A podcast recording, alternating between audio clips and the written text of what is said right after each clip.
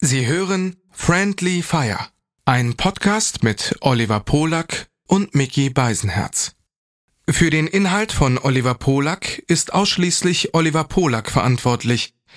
Für den Inhalt von Mickey Beisenherz ist ausschließlich Mickey Beisenherz zuständig.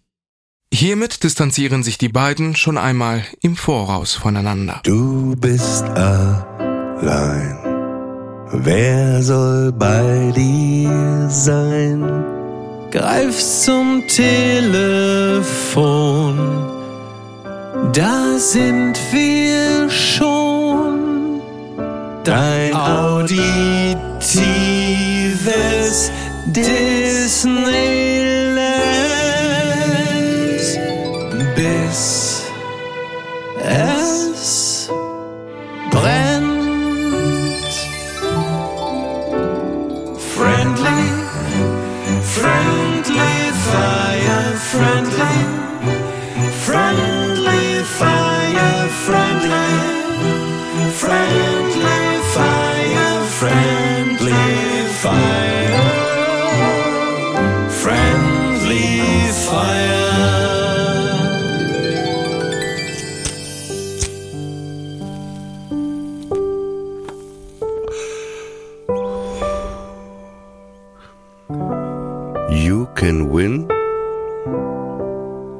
If you want.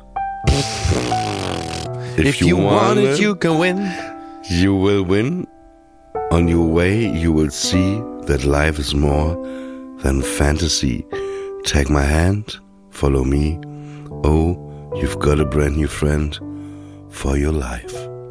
Das ist ähm, insofern eine Leistung, weil selbst dieses reduzierte Tempo und deine schöne Stimme kann diesem sagenhaft dummen Text keine Tiefe verleihen. Es, es, es mag einfach, es mag einfach nicht gelingen.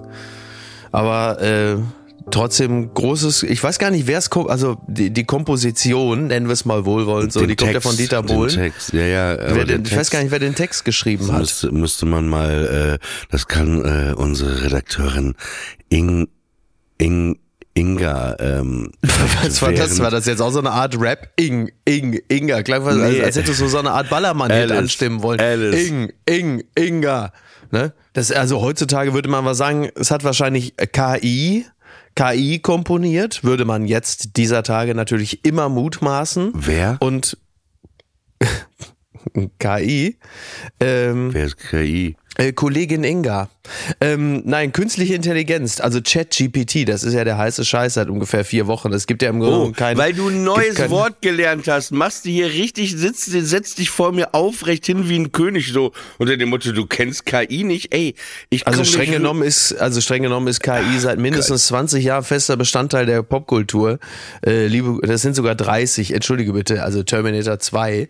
Aber Meine äh, Fresse, es echt. gab mal eine, gab mal eine interessante Passage. Ich glaube, ähm, Markus, der ehemalige neue deutsche Welle-Star, also ich wollte erst NDW sagen, aber ich hatte Angst, dass ich dann von dir auch gleich wieder angeschrien werde, dass ich da wieder so ein, so ein neues Wort gelernt hätte. Also ja neue gleich deutsche Welle-Star. Willst du jetzt hier MFG von Fanta 4 noch komplett zitieren, das Lied oder was? werde ich, werde ich, also das ver ver versuche ich zu vermeiden. Und der hatte erzählt, dass er mal in den 80ern bei Bohlen gewesen sei, bei sich zu Hause und äh, hat sich dann so ein bisschen umgeguckt. Da hingen wohl überall dann natürlich auch Schallplatten, ist ja klar, ist ja Bohlen. Und dann äh, lag da auch so ein Buch. Ja, das ist so mein, das ist so, ja, das ist so, so ein Buch mit den größten Hits, so aus den, äh, ich glaube irgendwie, sag mal ganz blöd, ja, so 1910, 1920, 19, also 100 Jahre alte Top-Hits und ich, ich zitiere nur, ja, also dem, dem, äh, was Markus erzählt hatte, hätte Bohlen aus diesem Buch immer so uralte Hits genommen, die halt einfach keiner mehr kennt, weil sie an die 100 Jahre alt sind. Und die hätte er dann als Grundlage seiner modernen Kompositionen genommen. So ein bisschen wie bei äh, Zurück in die Zukunft Teil 2, wo Biff, der Bösewicht, diesen Sportalmanach hat und deshalb weiß, wie die Spiele ausgehen und dadurch ein, ein Millionenimperium geschaffen hat, weil er in der Zeit zurückgereist ist. Ich hoffe, dass du diese Ergänzung Bösewicht bei Biff für alle Zuhörer gemacht hast und nicht für mich. Dann machst du mich nämlich gleich nochmal innerhalb 60 Sekunden richtig rasend. Ja, du hast mich über deine Unkenntnis des Begriffs KI hast du mich so verunsichert, dass ich ab sofort jetzt alles irgendwie nochmal zu erklären gedenke. Ich habe ein gutes neues Wort gelernt gerade. Das kannte ich noch nicht, aber man sagte mir, ey, das ist voll bekannt. Wenn man mit jemandem so eine Freundschaft und gleichzeitig eine Feindschaft hat. Auf Englisch. Also Frenemy? Ja. Oder was ist es dann? Ja, Frenemy. Ach, wie Kanntest lustig. du das? äh, Ist nee, neu- kannte ich, kannte ich tatsächlich. Finde ich ein richtig gutes Wort. Ja, ist ein sehr gutes Wort, aber ich würde jetzt das gerne benutzen, dass wir Frenemies sind, aber wir, wir hassen uns ja einfach nicht. nee, nein, es gibt kein Nee, nee, feindseliges ja- nee, nee, Element in unserer Freundschaft. Nicht, nee. Aber finde ich ein super Wort. Ich würde, wenn ich Ja. jetzt so eine neue Band äh, gründen würde, würde ich das- die auch Frenemy nennen. Ich finde es ein guter Ja, finde ich, ist ein, ist, ein, ist ein sehr schönes Wort. Die, aber auf welche Beziehung, also wenn wir jetzt mal äh, damit alle irgendwie mitreden können, auf welche öffentliche Beziehung würden wir das denn am ehesten so, so drüberlegen können? Wo würde es denn passen? Meistens kennt man das ja eher so aus künstlerischen Freundschaften, also irgendwie so wie Künstlerisch Lennon Fußball. McCartney oder so, ne? Aber Ja, ja, Fußball oder so. Das ist so, da würde man es äh, wahrscheinlich. Äh, ich habe auch eine Wortkreation, eine neue. Wenn man schüchtern ist und aber Mhm. eine Erektion hat, wie nennt man das? wenn man schüchtern ist, aber eine Erektion hat. Warte mal, Chai warte mal, warte Latte. mal.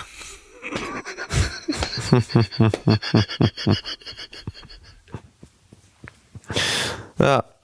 Ja, oder natürlich, du könntest ja ein, ein koscheres Café in New York aufmachen, wenn du da und dann nennst du es aber Chaim Latte. Ne? Ist auch schön, oder? So ja, oder, oder ich mache eine Bar auf in Brooklyn, äh, Williamsburg und nenne die äh, Bar Mitzwa. Finde ich auch gut. Kann Oder ich, mach, ein- oder ich mache eine in äh, Neukölln auf und nenne die die Alauak Bar.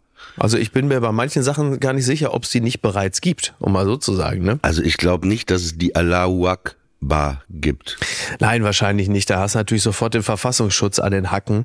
Ähm, wenn Ja, die allerdings zur Beobachtung glaube, reinkommen und immer andere Leute erstmal an den Hacken. Das Also ist den ein- Verfassungsschutz. Aber, Ja, das aber ist die richtig. Bar Mitzwa ist auf jeden Fall, ist, also ich will meine Bar nie so nennen. Ja. Also ich habe mir überlegt, wenn ich ein Deli eröffne, das kann ich halt auch jetzt sagen, weil das kann mir niemand klauen. Ja. Dann nenne ich das ganz einfach Polax. Polax Delikatessen. Ja, absolut. Also ich meine, ist ja auch einfach ungriffig. Und wir beide wissen, es wird ja soweit kommen irgendwann. Nur, wir kennen ja beide Menschen aus der Gastronomie.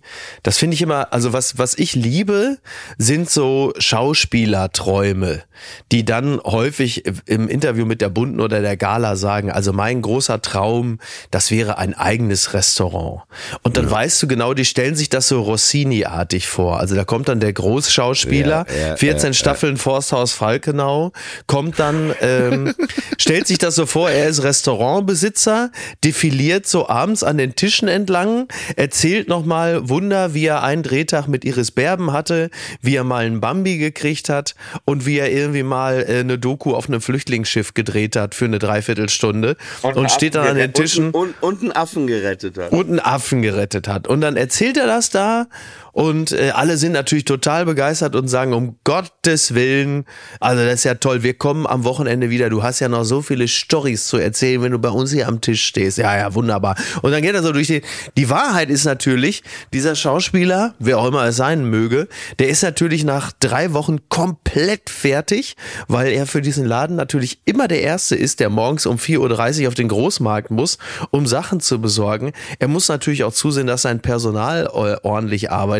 Und weil er so ist, wie er ist, ist er zu seinem Personal natürlich in den ersten drei Wochen ausnehmend freundlich, weil er will ja auch deren Freund sein. Er will ja nicht nur deren Chef sein und deren Freund sein, was ausschließlich zur Folge hat, dass ab Woche drei jeder in die Kasse greift und nach drei Monaten der Laden aber sowas von in der Pleite ist, dass er äh, nach sechs Monaten ins Dschungelcamp gehen muss und du ihn dann plötzlich bei Köln 50667 siehst, weil er ja irgendwie die Kohle wieder reinholen muss, plus natürlich auch noch die 500.000 Euro Miese.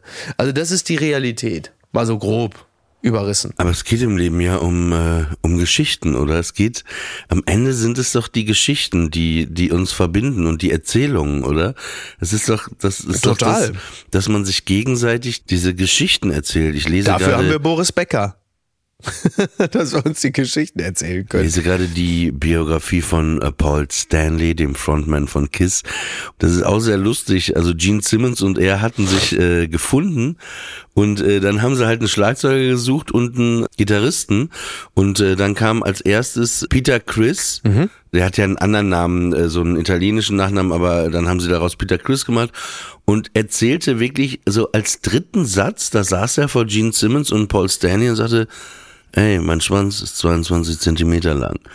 So, das es steht da auch drin, die Geschichte. Und dann war es aber so, dass irgendwie ein paar Monate später die ihren ersten Auftritt hatten und da war Ace Frehley der quasi der Solo-Gitarrist, den sie dazu geholt hatten. Und dann war es so, dann saßen sie irgendwo im Backstage und der hat dann einfach seinen Schwanz rausgeholt und gesagt, hier, guck mal. Ja, aber so war das. Wo Äh, Paul wir reden ja Stanley hier über auch die sagt- 70er, ne? Wo Paul Stanley dann auch einfach sehr suffisant lustig auch kommentierte, sagte, ja, äh, irgendwas habe ich wohl nicht verstanden. Also, das äh, fand ich, äh, das ist jetzt nur eine kleine, Ein- aber weißt du, wer sehr gute Geschichten erzählt? Aber das war so eine, aber ganz kurz, das war aber natürlich auch so ein typischer Denkraum, wie es ihn in den 70ern natürlich gab, speziell in der, in der Rockszene. Äh, wenn du dir das heute vorstellen würdest, du hättest so eine Art Bandcasting und dann holt der eine einfach seinen Schwanz raus, dann hast du zwar keine Mitgliedschaft in der Band, aber natürlich einen eigenen Hashtag, weil äh, natürlich würde selbst Gene Simmons sagen, in dem Moment, als er den einfach rausholte, ungefragt, ich habe mich bedroht gefühlt, der Rest ist dann natürlich Internetgeschichte Aber und du was hast eher eine man- Klage als irgendwas anderes. Äh, aber weißt du, wer gute Geschichten erzählen kann, finde ich immer? Der kann das lustig aufbauen, Geschichten erzählt die auch langsam und indem wie er es erzählt, schon von der Betonung, weißt du schon, wie der Trottel ist und, und in welche Richtung es geht. Das ist Atze Schröder. Ich finde, Ja, der, der kann, der- der das kann, kann er immer wirklich toll, hervorragend. Der macht dann die Pausen, die er dann setzt und dann und dann, wenn er so sagt, ah, so ist das, ja. hm. Ah, okay, verstehe ich. Ja, äh, ne, das ist dann immer, da Ja. weißt du schon, in äh, welche Richtung es dann geht. Und dann sagt er, und dann kommt der rein und der hatte erstmal, hatte enge Jeanshose an, ne? Le Le Schlangenleder Cowboy-Stiefel, ne? Äh, Lederjacke. er kann gut Bilder entwerfen. Er hat ja nicht umsonst die Frisur von Bob Ross. Äh, und das passt natürlich in diesem Zusammenhang auch wirklich hervorragend. Ja, ja, das kann er, das kann er tatsächlich fantastisch. Ist ja auch so, Bob, äh, Ro ja? Bob Ross und Roger Williamson eigentlich eine Person? ja, ihr sanftes Gemüt eint sie. Beide leben halt einfach beide nicht mehr. Und auch schon eine ganze Weile. Er ist ja so ein Kulttyp, Bob Ross, aber ich konnte irgendwie, ich habe irgendwie, konnte nie was. Ja, doch, ich, hab, ich kann mich erinnern, ich kann mich erinnern, ich war mal, äh, ich kam nach Hause, so typisch nach so einem Saufabend. Da war ich sogar in Spanien gerade und saß dann in dem Wohnzimmer von so einer Finca, wo wir untergekommen sind, lustigerweise auch mit Atze und Co. Und saß dann alleine mit einer Dose Bier im Wohnzimmer und wollte nur noch so ein bisschen Fernsehen und saß da nachts um 3.30 Uhr und da saß Bob Ross, also er saß nicht, er stand da an der Staffelei und malte und malte. Und ich saß da mit so einer Dose Becks oder so und war wirklich so wie, äh, ähm, wie hypnotisiert, wie er so dann äh, just a little, tiny little clouds und, und tupfte dann mit dem Pinsel und ich saß da wirklich so wie so ein Schimpanse vor dem Monolithen bei 2001, einfach nur so geil. So, also auch keine, Aber ich hatte auch keine Möglichkeit, mich dem zu entziehen, wie er so mit einem Pinselstrich plötzlich äh, einen Baum entwarf und so. Ich war wirklich völlig Aber hin dieses und weg. dann geil, das kenne ich auch, wenn man wirklich betrunken war, man kam nach Hause, ich kam, weiß nicht, damals aus dem Apex nach Hause, dann bin ich erstmal in die Küche, dann habe ich noch geguckt, ob noch eine Wagner ofenfrische Pizza da ist, dann Ja, habe ich mir die, die reingeknallt in den Ofen, Ja. so und dann ähm, Genau, dann habe ich noch ein eiskaltes Vitamalz aufgemacht und dann habe ich Mm. diese Wagner-Pizza morgens um fünf, halb sechs, es wurde draußen schon hell, die Vögel zwitscherten, irgendwie gegessen. Vielleicht kam meine Mutter, die gerade mal einen Klogang machte, irgendwie kam die vielleicht mal kurz so verschlafen durch die Küche und dann Ach, muss das denn jetzt sein? Um diese Uhrzeit, Oliver, und dann ist sie aber verschwunden. Dann hat man einen Fernseher angemacht und eben, wenn man irgendwie sowas sah, was einfach nur banal war, weil man einfach so vollgepumpt war mit Alkohol oder mit anderen Sachen, dass man Ja. aber die simpelste Sache dachte, geil. Ich muss auch ehrlicherweise sagen, dass mir manchmal der Alkohol als Gefühlsverstärker, äh, ich will nicht sagen fehlt, weil äh, dann und wann tritt er ja noch in mein Leben ein, aber es ist so selten und ich, ich kann mich erinnern, so dieses, in dieser postalkoholischen es gibt so eine ganz bestimmte postalkoholische Phase, so ein Überschwang, weil der Abend vielleicht ganz toll war oder so eine Melancholie. Ähm, und das als Zustand, das finde ich schon, also erstrebenswert ist in dem Zusammenhang vielleicht nicht der richtige Begriff, aber es ist ein, ein interessantes, ein schönes Gefühl. Also entweder du hattest einen, einen herrlichen Abend und du wirst noch so durch den nächsten Tag getragen und bist in so einem Überschwang oder halt, wie gesagt, in so einer bestimmten Melancholie. Ich weiß auch noch, ich saß dann irgendwie morgens da und da hatten wir abends auch so wahnsinnig gebrettert und dann bist du noch so ein bisschen zugekleistert, aber jetzt auch nicht so verkatert, dass du nur Schmerzen hast. Und dann sah ich das erste Mal, da saß ich auf Omas Etage und hat MTV geguckt und dann sah ich Hört von Johnny Cash, das Video. Ja. Und da denkst so, ey, was ist das denn? Ja. Also wirklich so völlig ergriffen von diesen dreieinhalb Minuten und ähm, komplett davon eingenommen und mitgenommen. Also da bin ich mir manchmal nicht sicher, ob das in nüchternem Zustand so, so möglich ja. wäre. Naja, das Lied ist schon wahnsinnig gut. Das ist ja, hat ja Rick Rubin produziert und aufgenommen und das ist ja wirklich, wo er, glaube ich, zu Johnny Cash gesagt hat, hier, pass auf, nur du und die Gitarre. Mhm. Und er hat da irgendwie eine Mikrofontechnik äh, benutzt, die eben ähnlich trocken wie jetzt bei so einer Podcast-Aufnahme ist, dass man ja, genau. so ganz nah war am Mikro. Und seine Stimme war ja, er war schon älter, brach manchmal auch weg. Ja. Und da hat er eben nicht, wo ein anderer Produzent gesagt hätte, nee, wir machen das jetzt 20 Mal, bis das perfekt ist, sondern er hat es ja genau ja, ja. so gelassen. Da fällt mir übrigens ein, ein äh, Freund von mir ist Journalist, fliegt auch nächste Woche nach Los Angeles und äh, interviewt den. Äh, der hat gerade wohl ein ganz besonderes Buch. Ich weiß gar nicht, jemand hat ich es mir das gesagt. Buch zu Hause, das ist ein, aber es ist eher wie so eine Art, es ist wie, also es soll einer, äh, es hat natürlich was autobiografisches, weil er beschreibt, wie er was mit den Leuten aufgenommen hat. Ja. Aber es ist dann äh, offensichtlich in gewisser Hinsicht auch so eine Art äh, fast schon spiritueller Ratgeber. Mhm. Also ja, es soll, mal ganz ist gut besprochen auf jeden Fall. Soll sehr ja, gut sein das Buch. Ich habe es noch nicht gelesen, mhm. weil was wenn wenn ich die die Technik von Rick Rubin richtig deute, dann ist es ja geht es da ja weniger um produktionelle Dinge, sondern eher immer eine Begleitung in diesem Falle ja der Künstler, zu sich selbst zu finden. In dem Falle natürlich zu, zum eigenen musikalischen, musikalischen Kern. Also was Rick Rubin ja immer gemacht hat, war im Grunde genommen die Musik und die Künstler auf das runter zu strippen, was sie sind und weniger Lametta dran zu hängen, sondern eher zu sagen, wie bei Johnny Cash, was ja ein super Beispiel ist, zu sagen, wir gehen jetzt mal zurück zu deinem Wesenskern und legen den frei. Und so geht er offensichtlich bei, bei vielen und bei vielem vor. Also erstmal, wir haben euch noch gar nicht begrüßt. Schön, dass ihr wieder ja, richtig, stimmt. zugeschaltet habt. Und was ich mal kurz, bevor ich dir die Frage stelle, an unsere treuen Zuhörer und Zuhörerinnen richten möchte, ist, geht dir vielleicht auch so, ich gerade nach der letzten Folge und Ja. auch immer regelmäßig bekommen wir von euch Post, ne? ob das Nachrichten sind auf Instagram oder bei mir ist es dann äh, E-Mails an meine Managementadresse, wo ihr manchmal auch schreibt, wie toll ihr was fandet, warum ihr das gut fandet oder ihr Sachen, die wir nicht wussten, recherchiert ihr dann und schickt uns das dann und gerade auch äh, in der letzten Folge, wo es so war, dass wir über das Thema, wie geht man mit Depressionen um, Ja. gesprochen hatten, äh, hattet ihr uns, also mir, ich habe auf jeden Fall sehr viele Nachrichten von euch bekommen und ich wollte mich nur mal im Namen von Miki und mir dafür bedanken, dass ihr uns immer schreibt und auch wenn ich jetzt vielleicht oder wir nicht antworten sollten, also es wird äh, Wir nehmen es, Ja. wir nehmen es wahr und wir freuen uns und Manchmal weiß man auch gar nicht, mir hat jemand äh, einen sehr langen Text auch geschickt, jetzt über Depressionen, sagte, ich sollte das doch lesen.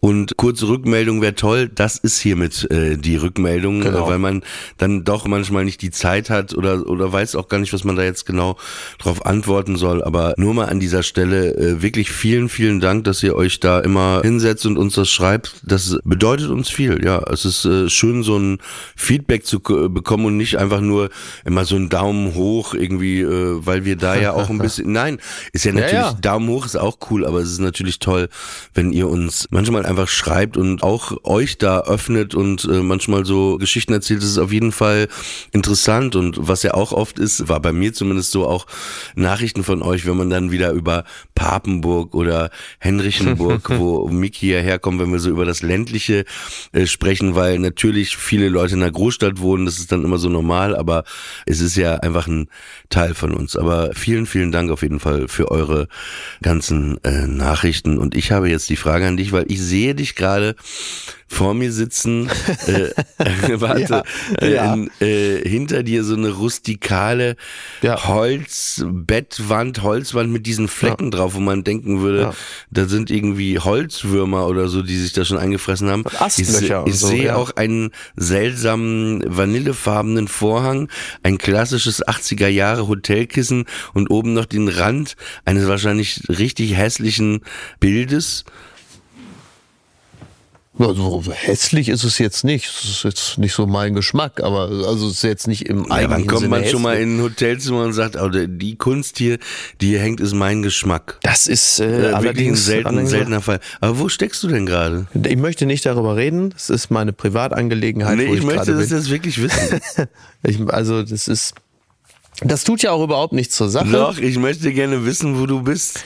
Ich möchte einfach nur in Ruhe die Berge genießen und ähm, Ach so. da möchte da. Jetzt sag überhaupt aber, nicht. Aber jetzt sag nicht, du sitzt im Stangelwirt. Was? Nein. Doch, Quatsch. da- so hässlich das würde ist ich doch das nie da. machen. Das ist Nein, aber ist überhaupt überhaupt nicht hässlich. Hallo, guck dich mal, bitte schau dich mal um hier. Da, du, du blickst direkt auf die. Das ist doch nicht hässlich. Du hast jetzt einen Ausriss gesehen. Also da muss ich ja jetzt den Laden ja auch mal verteidigen. Also hässlich. Jetzt zeig ja- nochmal, dreh nochmal also, wenn um man nur die diesen, Kamera. Also wenn man nicht jetzt aus nur dem diesen. Fenster, nicht aus Ja. dem Fenster, dreh mal um, äh, dass ich das Zimmer sehe. Ja, ist doch schön, ist doch old fashioned. Ist doch ganz viel Holz. Ist doch ganz viel Holz und ein Kamin.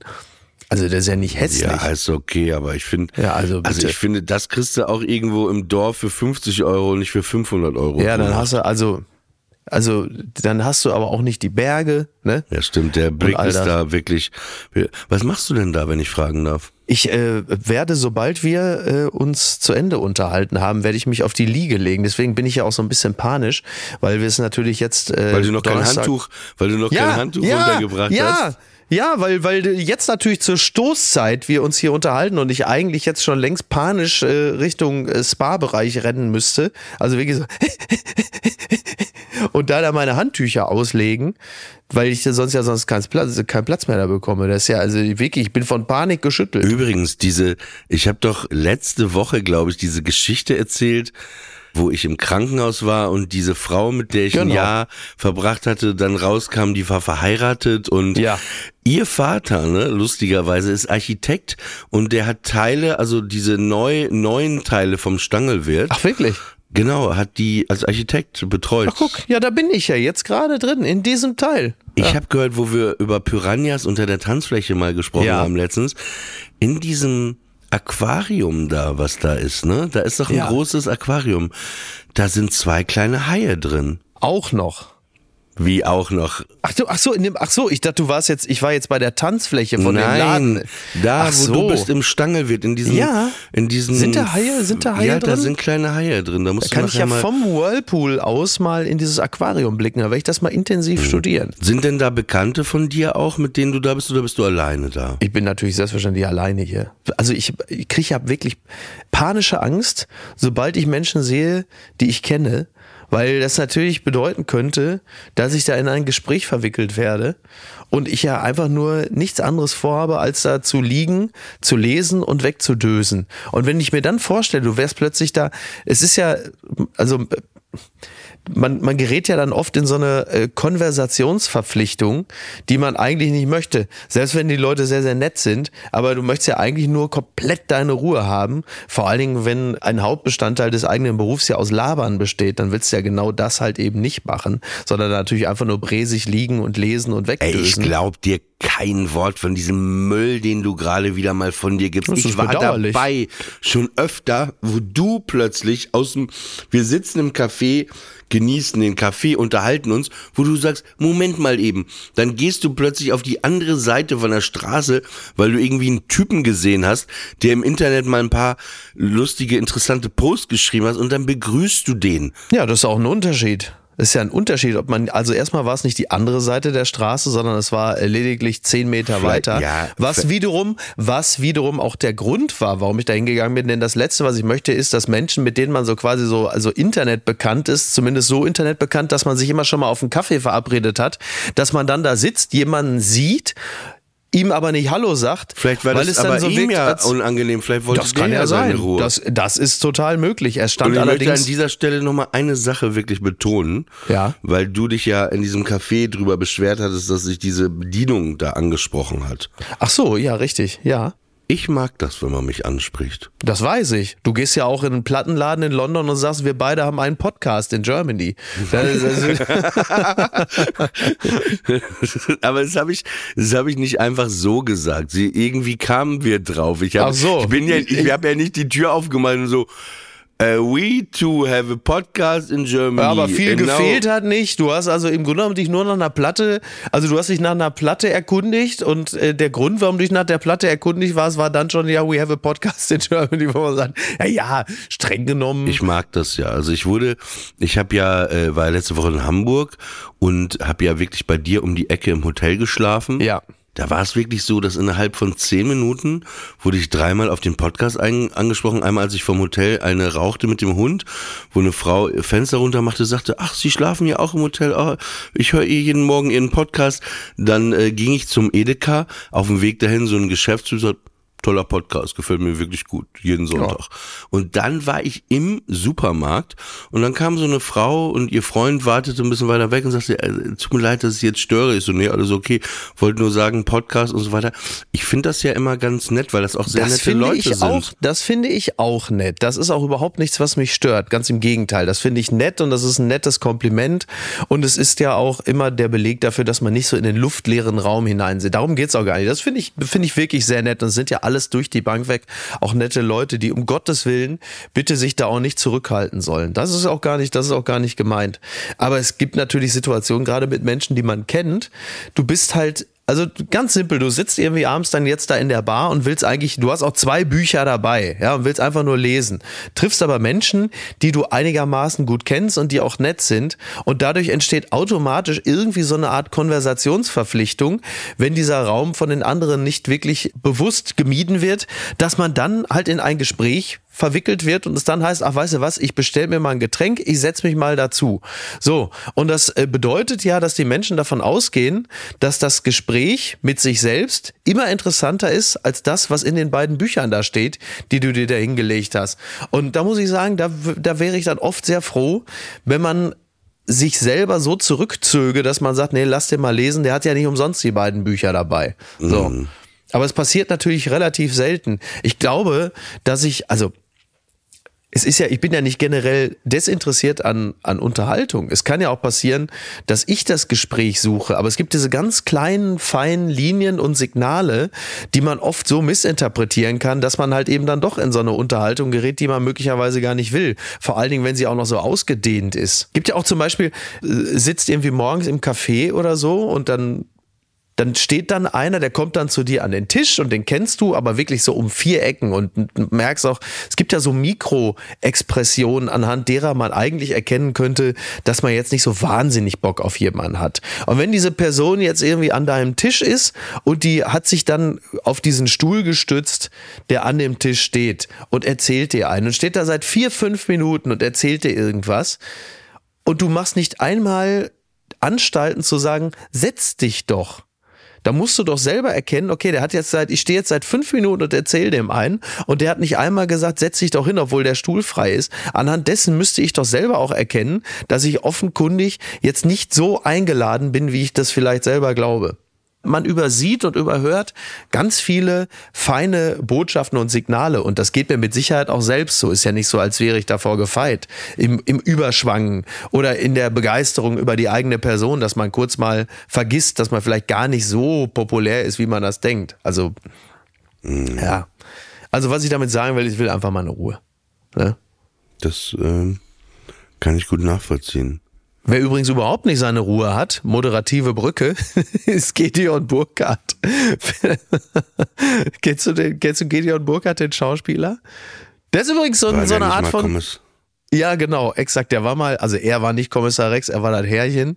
Wobei wäre interessant, wenn sich herausstellen würde, er war die ganze Zeit in so einem Schäferhundkostüm, einfach wie in so einer Abendshow von Florian Silbereisen, wo so zwei Erwachsene in so einem Pferdekostüm sind. Der eine ist Front und eine ist Back, aber gut. Und ähm, Gideon Burkhardt, das geht jetzt gerade so ein bisschen rum, weil dieser Mann hat eine interessante Lebenskonstellation. Er lebt zusammen mit zwei Frauen. Also so richtig. So, also eine Dreierbeziehung mit zwei jungen Frauen. Junge Frauen sage ich natürlich deshalb, weil er 53 ist und die Frauen sind beide so Ende 20, Anfang 30. Da bin ich natürlich einfach neidisch, das ist ja völlig klar. So, und er lebt mit diesen Frauen zusammen und äh, das ging jetzt so ein bisschen rum. Plus, jetzt ist wohl auch noch die Mutter eingezogen. also er schläft mit den beiden Frauen immer im Bett auch. Die haben so eine richtige Dreierbeziehung. So, ne? Also nicht nur Sex, sondern. Könntest du dir das vorstellen? Und jetzt antworte aber mal ehrlich und nicht Ja. unter dem Aspekt, dass deine Freundin vielleicht zuhört. Stell dir einfach vor, Ja. sie hört nicht Ja. zu. Die hört ja auch eigentlich unseren Podcast nie. Genau. Und was Könntest könnte ich mir jetzt das- vorstellen? Oh, Ja, ob du dir das vorstellen könntest, wenn es Nein. Warum nicht? Nein, das kann ich mir nicht vorstellen, weil das Zusammenleben mit Niki würde ich jetzt mal als einfach, nee, einfach ist es nicht, aber es ist leicht, als leicht bezeichnen. Und es ist, glaube ich, schon ein seltenes Glück, wenn man in einer Zweierbeziehung eine ich versuche jetzt das Ganze nicht so technisch zu formulieren, weil das immer so blöd ist. Aber wenn man, wenn man eine Art von, von Schwingung und, und Einklang hat, der es beiden Seiten erlaubt, irgendwie sich den nötigen Raum zu nehmen und trotzdem wirklich eine echte Art von gemeinsamer Einsamkeit zu schaffen. Und das zu dritt halte ich für nahezu unmöglich, weil es noch viel mehr äh, Eifersüchteleien gibt, immer viel mehr Gelegenheiten zu individuell empfundenen Zurückweisungen. Es gibt noch wesentlich mehr Menschliches auszuhandeln.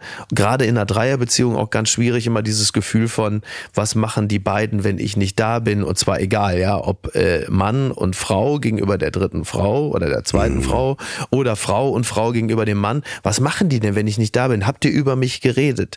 Äh, warum verbringst du so viel Zeit mit ihr? Warum verbringt ihr so viel Zeit miteinander? Also das ist, ich halte das, wenn wir jetzt mal von diesen äh, ein, zwei, äh, sagen wir mal, äh, Ficky-Ficky-Fantasien jetzt mal absehen, halte ich das für wahnsinnig stressig.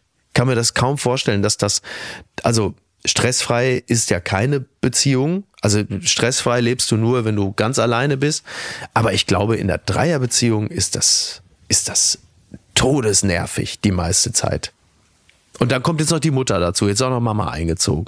Herzlichen Glückwunsch. Oh Gott, was für eine schreckliche Vorstellung. Die schläft hätte- aber nicht mit im Bett, das muss man dazu sagen. Zwei Freundinnen und meine Mutter würde noch einziehen. Ja, ich weiß auf jeden Fall, ich kann dir zu 100% sagen, was das Erste ist, was passieren würde. Deine Mutter würde natürlich erstmal mit ihren geschickten psychologischen Kniffen dafür sorgen, dass sie diese beiden Frauen natürlich komplett gegen dich aufbringt. Die Geschichte würde so ausgehen, die Frauen wären nach drei Wochen weg, aber deine Mutter würde bei dir wohnen bleiben. Und ich würde aus Frust, Frust dann einfach nur noch weiter fressen, in mich reinstopfen. Und Na. Äh, äh, der äh, Arzt würde dann sagen, ja, Herr Polak, Sie haben Ödipositas. Das-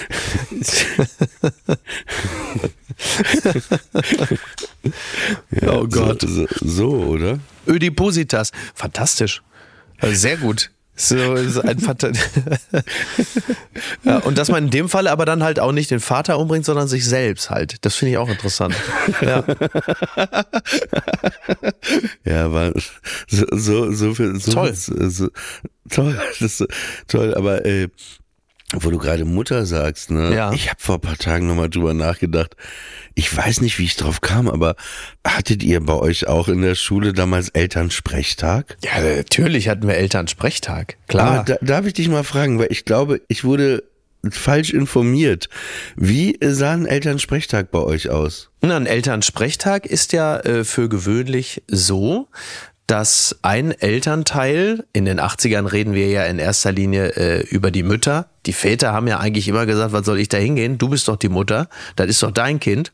Und äh, dass dann äh, der Elternteil dahin gegangen ist, dann gab es eine bestimmte Zeit, Und dann wurde der Elternteil quasi in diesen Raum gerufen. Da saß dann der Lehrer, die Lehrerin und hat dann, wahrscheinlich der Klassenlehrer in erster Linie, weil der ja am besten informiert ist, und hat dann mit dem Elternteil respektive der Mutter über das Kind gesprochen und gesagt, wie das so gerade in der Schule ist. Also entweder Grundschule, da ist es noch übersichtlicher oder halt in der weiterführenden Schule mit mehr Fächern und mehr Herausforderungen hat dann darüber gesprochen, wo läuft's, wo nicht. Ich weiß nicht, ob's ich glaube nicht, dass es die einzelnen Fachlehrer waren, weil da müsstest du ja zu jedem einzelnen Lehrer tapern und sagen, ich gehe jetzt zum Mathelehrer, ich gehe zum Latein. Das glaube ich nicht. Aber, aber das heißt, Ja? aber das heißt, du warst nicht beim Elternsprechtag, sondern die Eltern waren da. Ich weiß nicht mehr genau, ob man in Begleitung seiner Eltern da war oder ob die Eltern alleine gegangen sind. Ich erinnere das nicht. Ich sollte das Also ich erinnere, eigentlich ich erinnern. erinnere, ich erinnere mich dran, dass das Ja. eigentlich so war. Deswegen hieß es ja auch Elternsprechtag, ne? Dass die Eltern Ja. da hingegangen sind und sich informiert haben. So. Genau. Wie sieht's denn aus? Genau. Aber bei mir war das so, mein Vater hat das eh alles nicht interessiert. Meine Mutter ist da hingegangen, Siehst du? auch zu Fachlehrern.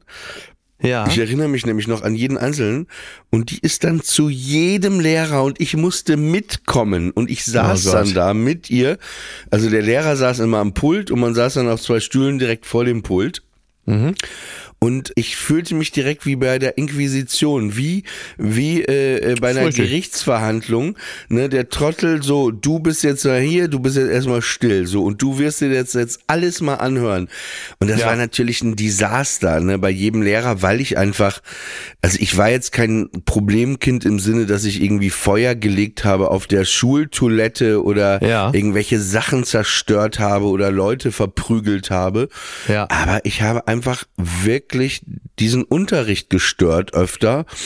Ich war halt teilweise auch nicht besonders gut in den Fächern, weil es mich einfach wirklich nicht interessiert hat. Ja, und kenne diese ich alles. Dullis einfach auch, die da standen, diese Lehrer, teilweise komplett Alkoholiker. Also ich finde grundsätzlich ist es natürlich äh, kein Problem, wenn man Alkoholiker ist. Es ist ja auch eine, Doch, es eine ist ein Krankheit. Problem, aber, aber, aber es ist jetzt nichts Verwerfliches, sagen wir Ja, mal so. ja, aber diese, diese Lehrer waren, das war schon ein Problem, ne? Teilweise irgendwelche verstörten Typen einfach, so, Ja. die dann eben auf die Kinder zugelassen wurden, wenn du weißt, Genau. äh, äh, Ich weiß genau, was du meinst. So ist es.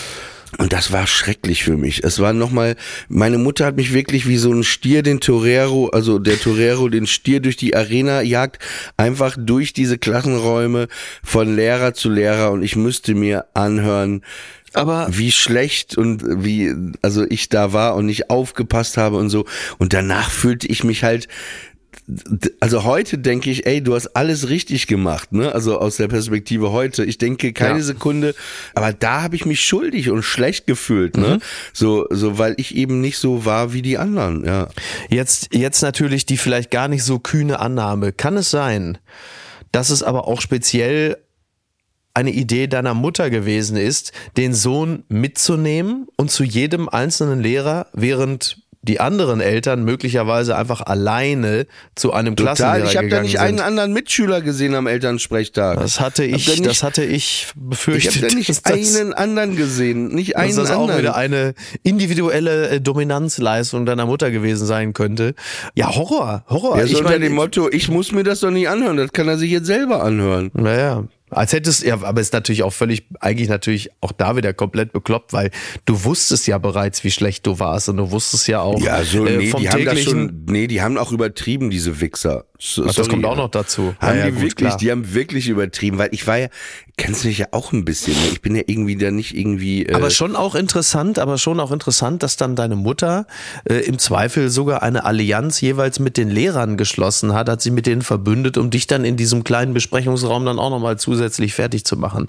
Also da wurde ja offensichtlich nichts, wurde offensichtlich ja, nichts ausgelassen. Ich musste mich danach äußern, irgendwann Ende, ja, dann sag mal was dazu. Ich so, äh, ja. Also im Grunde genommen jeder kleine, also jeder kleine Termin dort wie eine eigene kleine Gerichtsverhandlung. Ja, mehrere Gerichtstermine hatte ich quasi am Elternsprechtag. So kann man's so, äh, so kann man es äh, sagen. Ich weiß, ich, ich, ich war, also ich meine, ich, ich war ja nun auch alles andere als ein begeisternder Schüler und das war ja im Gegensatz zu meinem Bruder ja auch eine Aneinanderreihung von Enttäuschungserlebnissen für meine Eltern. Aber ähm, das hat natürlich nie zu solchen Situationen geführt, sondern ich war ja auch, also ich, ich, ich war ja nun auch durchaus klassenclownesk, aber jetzt nicht wirklich ein, ein Störer. Deswegen war ich bei meinen Lehrern auch nicht unbeliebt, aber die Noten waren halt einfach scheiße. Also speziell Mathe und Latein war halt einfach eine absolute Lustig, Vollkatastrophe. Mathe und Latein war ich auch richtig mies. Klassiker, ne? Latein, Klassiker. ey, das aber mit Latein nochmal ganz kurz. Bei uns war es Gymnasium, siebte Klasse, ne, musste man aussuchen, La Ja, genau. Latein oder Französisch. Oder Französisch. Ja, und dann haben alle immer, ja, nee, du musst Latein lernen, weil wenn du Latein lernst, dann kannst du Mhm. Kannst du viel alle einfacher alle Sprachen, Sprachen, ja, ja, alle genau. Sprachen viel einfacher und dann alle, oder lerne ich mal Latein. Und das ist ja wirklich das Trockenste. Das ist ja, Total. als ob man etwas lernt, was man niemals brauchen wird. Also so komplett Genau. ganz stumpf und ich Genau. hatte nur Fünfen in Latein und ich Idiot habe mich dann auch so belabern lassen, weil, ey, wie glücklich wäre ich heute, wie glücklich wäre ich, wenn ich Französisch genommen hätte und einfach Französisch gelernt hätte und ich könnte jetzt in Paris sitzen und mich äh, Es auf würde- es- es- Französisch unterhalten. Wie geil Es, es, hätte das dir, denn es hätte dir auf jeden Fall, es hätte dir auf jeden Fall geholfen. Stattdessen kannst du jetzt heute eigentlich nur in der Toga, in Sandalen irgendwo am Forum Romanum rumlaufen und irgendwie so ein paar Touristen abzocken mit irgendeiner kleinen äh, Seneca-Parodie. Ist ja, ist ja irgendwie auch, ist ja irgendwie auch äh, Was nicht für so eine Parodie? Geil. Seneca. Das war so Wer quasi so eine führende Figur damals im alten Rom. Ich weiß nicht, Aber auch Geschichte und so hat mich damals Mhm. wirklich nicht. Es, es war wenig in der Schule. Was im Musikunterricht fand ich, habe ich mich immer gefreut. Kunst fand ich auch okay, okay. In Kunst Sport- hatte ich immer, in Kunst hatte ich immer eine vier, was meine Mutter natürlich auch einigermaßen zur Verzweiflung getrieben hat, weil ich damals ja schon recht gut zeichnen konnte.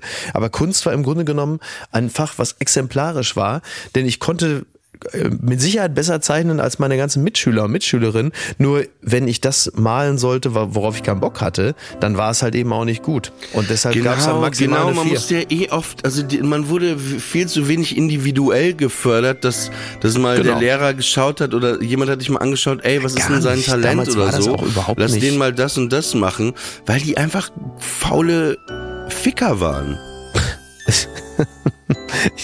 Ja, das war eine weitere Folge von Friendly Fire. Wir sind schon am Ende. Das ging heute wirklich super schnell, bisschen abrupt, aber Ja, aber, aber äh, 45 Minuten, eine klassische Schulstunde, würde ich mal sagen, ne?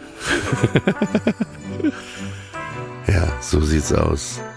Ich wünsche euch oder wir wünschen euch noch ein gutes Restwochenende, einen schönen Sonntag, eine gute Woche. Und ich danke auch dir. Es ist immer wieder schön mit dir.